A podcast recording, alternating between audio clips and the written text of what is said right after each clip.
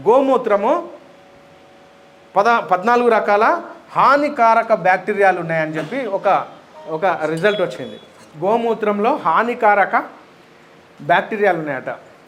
అందులో ఒకటి ఈశ్వరీషియా కోలై చాలా పెద్దది. అది పేగులను మొత్తం ఖరాబ్ చేస్తుంది అని చెప్పి ఒక స్టేట్మెంట్ వచ్చింది. కథం. అందరికీ ఇంకా చెడ్డ వార్త ఎట్లుంటుంది తెలుసు కదా? చాలా ఫాస్ట్గా వెళ్ళిపోయింది. వెళ్ళిపోయి ఇప్పుడు ఏమైంది? అందరికీ కన్ఫ్యూజన్ వచ్చిందా? ఎవరికి రాలే. ఎందుకు రాలేదంటే వాళ్ళు ఒక మూడు పాయింట్స్ మంచిగా చెప్పారండి చాలా బాగా భలే చెప్పారు.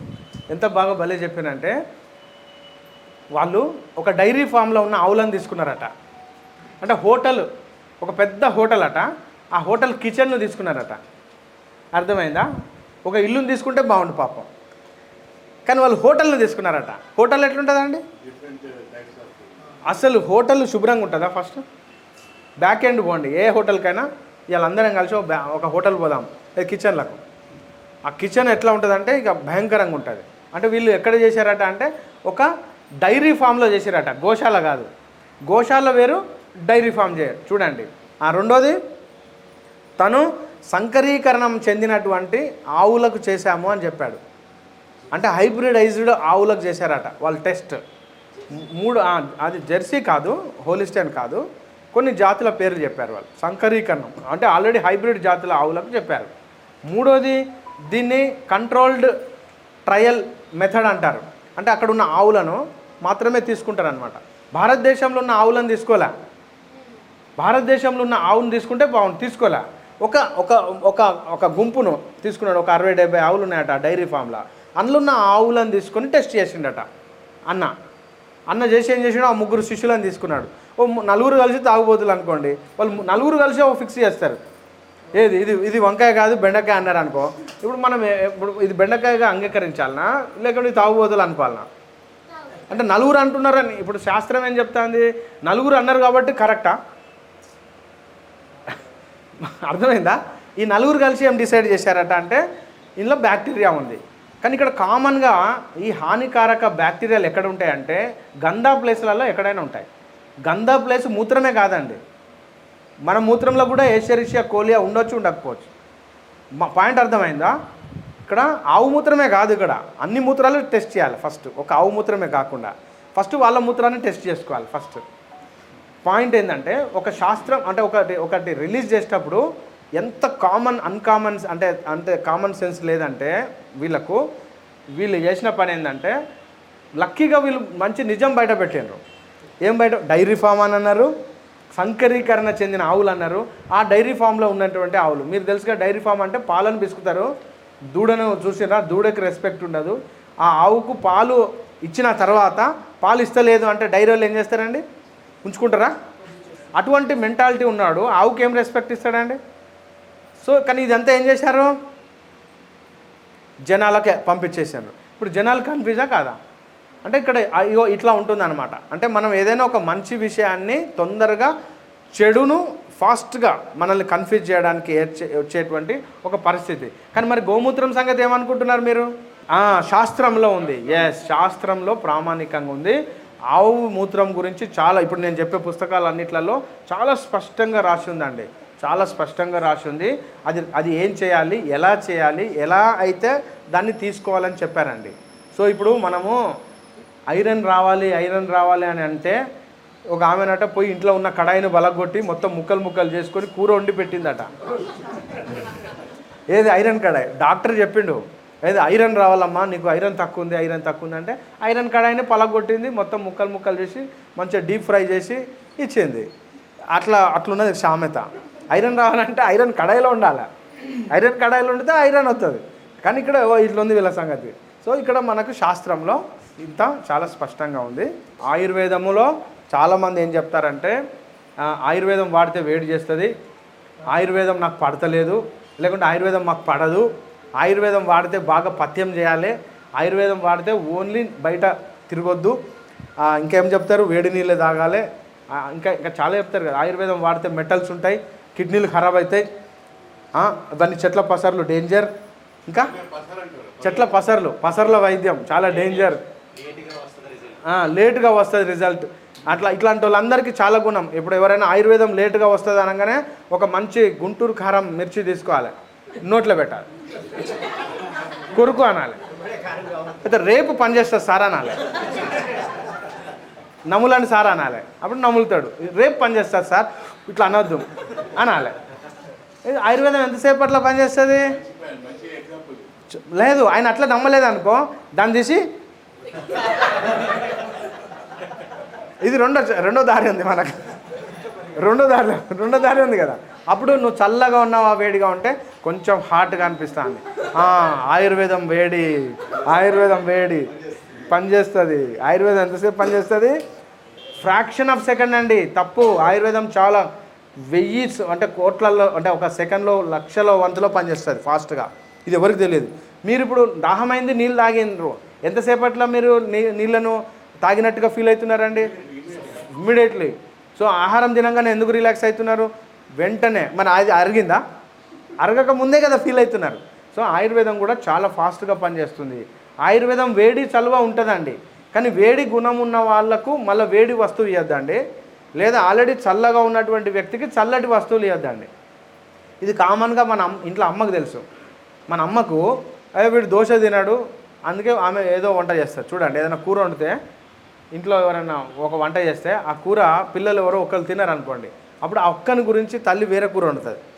ఎందుకు? అతనికి ఆ కూర అంటే ఇష్టం లేదు అందుకే వాడిని బలవంత పెట్టుడు ఎందుకని. అట్లనే ఆయుర్వేదం వేడి కాదండి మనకు వేడి చలువ ఉంటుంది. అయితే ఆయుర్వేదంలో వేడి చలువ కూడా ఉంటుంది కానీ ఎవరికి? తల్లికి తెలుసు అంటే లేదా డాక్టర్కి తెలుసు. ఇది మనం తెలుసుకోవాలి. ఆయుర్వేదంలో మెటల్స్ వాడతారండి. ఇప్పటి లెక్క కాదు ఇప్పుడు మంచి ఇల్లాలు ఉంది కదా ఇనుప కడాయి ఇల్లాలు.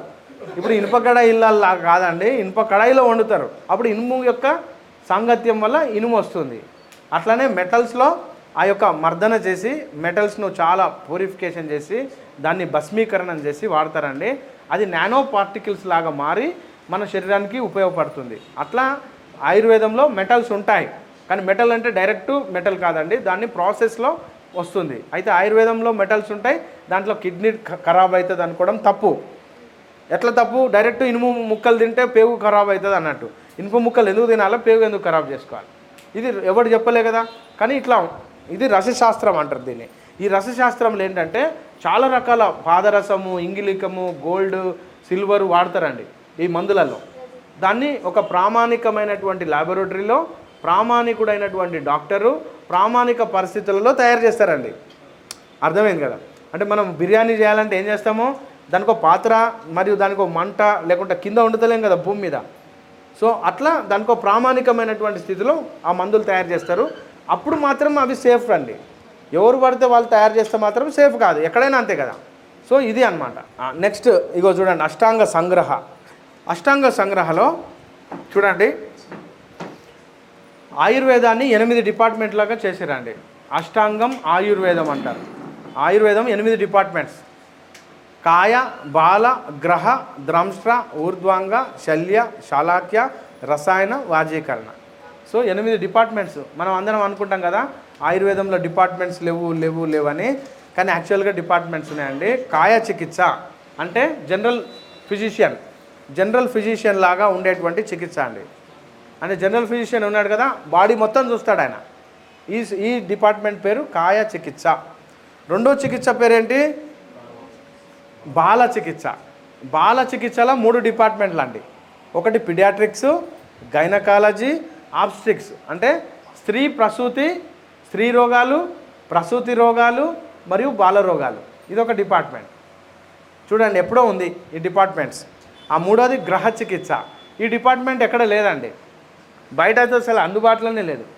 గ్రహ చికిత్స అంటే ఒక వ్యక్తికి తనకే ఎందుకు జబ్బు వస్తుంది తనే ఎందుకు క్యాన్సర్ బాధితులను పడ్డాడు? అంటే తనకే సోరియాసిస్ ఎందుకు వచ్చింది? తనకే ఎందుకు హార్ట్ అటాక్ వచ్చింది? అంటే ఆ వ్యక్తికే అంటే ఆ వ్యక్తి ఎన్నడూ సరే లండు బొండు తినకపోవచ్చు లేకపోతే ఏది బయట డాబా హోటల్లో తిన తినకపోవచ్చు లేకుంటే బయట రోడ్డు మీద ఏది పడితే తినకపోవచ్చు లేదా ఆల్కహాల్ తాగకపోవచ్చు సిగరెట్ తాగకపోవచ్చు మందు తాగకపోవచ్చు గుట్కా తినకపోవచ్చు కానీ క్యాన్సర్ రావచ్చు.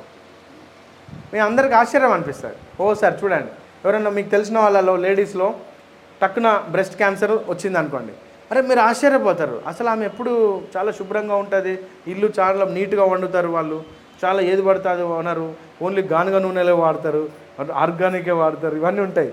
కానీ రోగం రావడానికి ఇవేవి కారణం కాదు ఇంకొక కారణం ఉంది. దాన్ని ఎక్స్ప్లెయిన్ చేసే శాస్త్రం పేరు గ్రహశాస్త్రం. ఈ గ్రహశాస్త్రాన్ని చాలా రకాలుగా ఎక్స్ప్లెయిన్ చేశారు.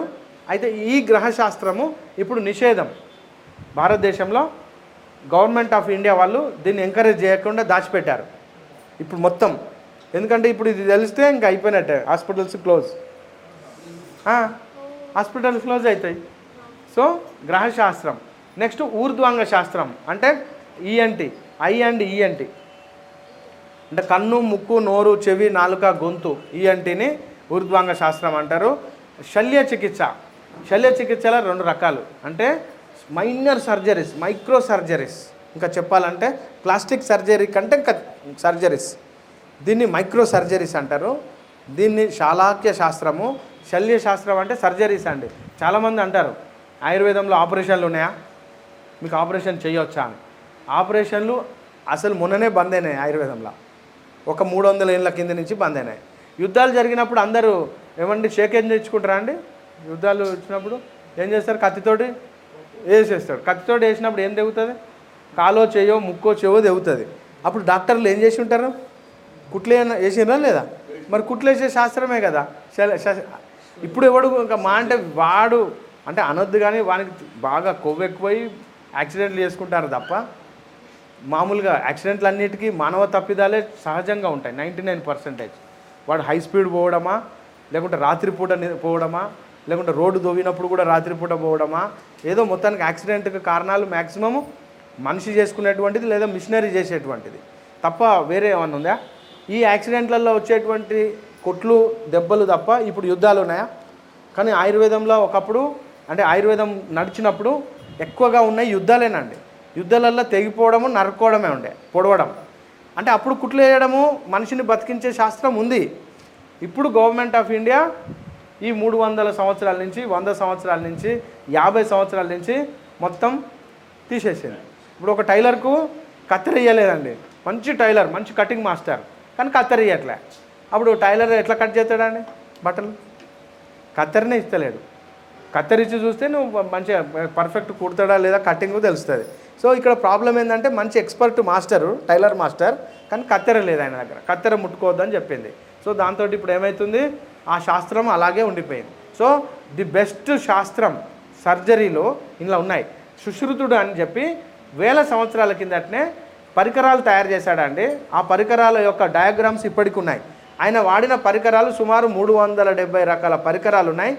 ఇప్పుడు వాడేటువంటి పరికరాలు మ్యాక్సిమం అరవై డెబ్బై రకాలే ఉన్నాయి. అంటే వాళ్ళు ఇంకా ఫైన్ ఫైన్ పరికరాలు వాడారు. అవన్నీ మనం చూడొచ్చు. మీకు టైం ఉంటే నేను స్లైడ్స్ చూపిస్తా. అంటే అవన్నీ వాడారు. ఇప్పుడు వాడొద్దు అంటున్నారు.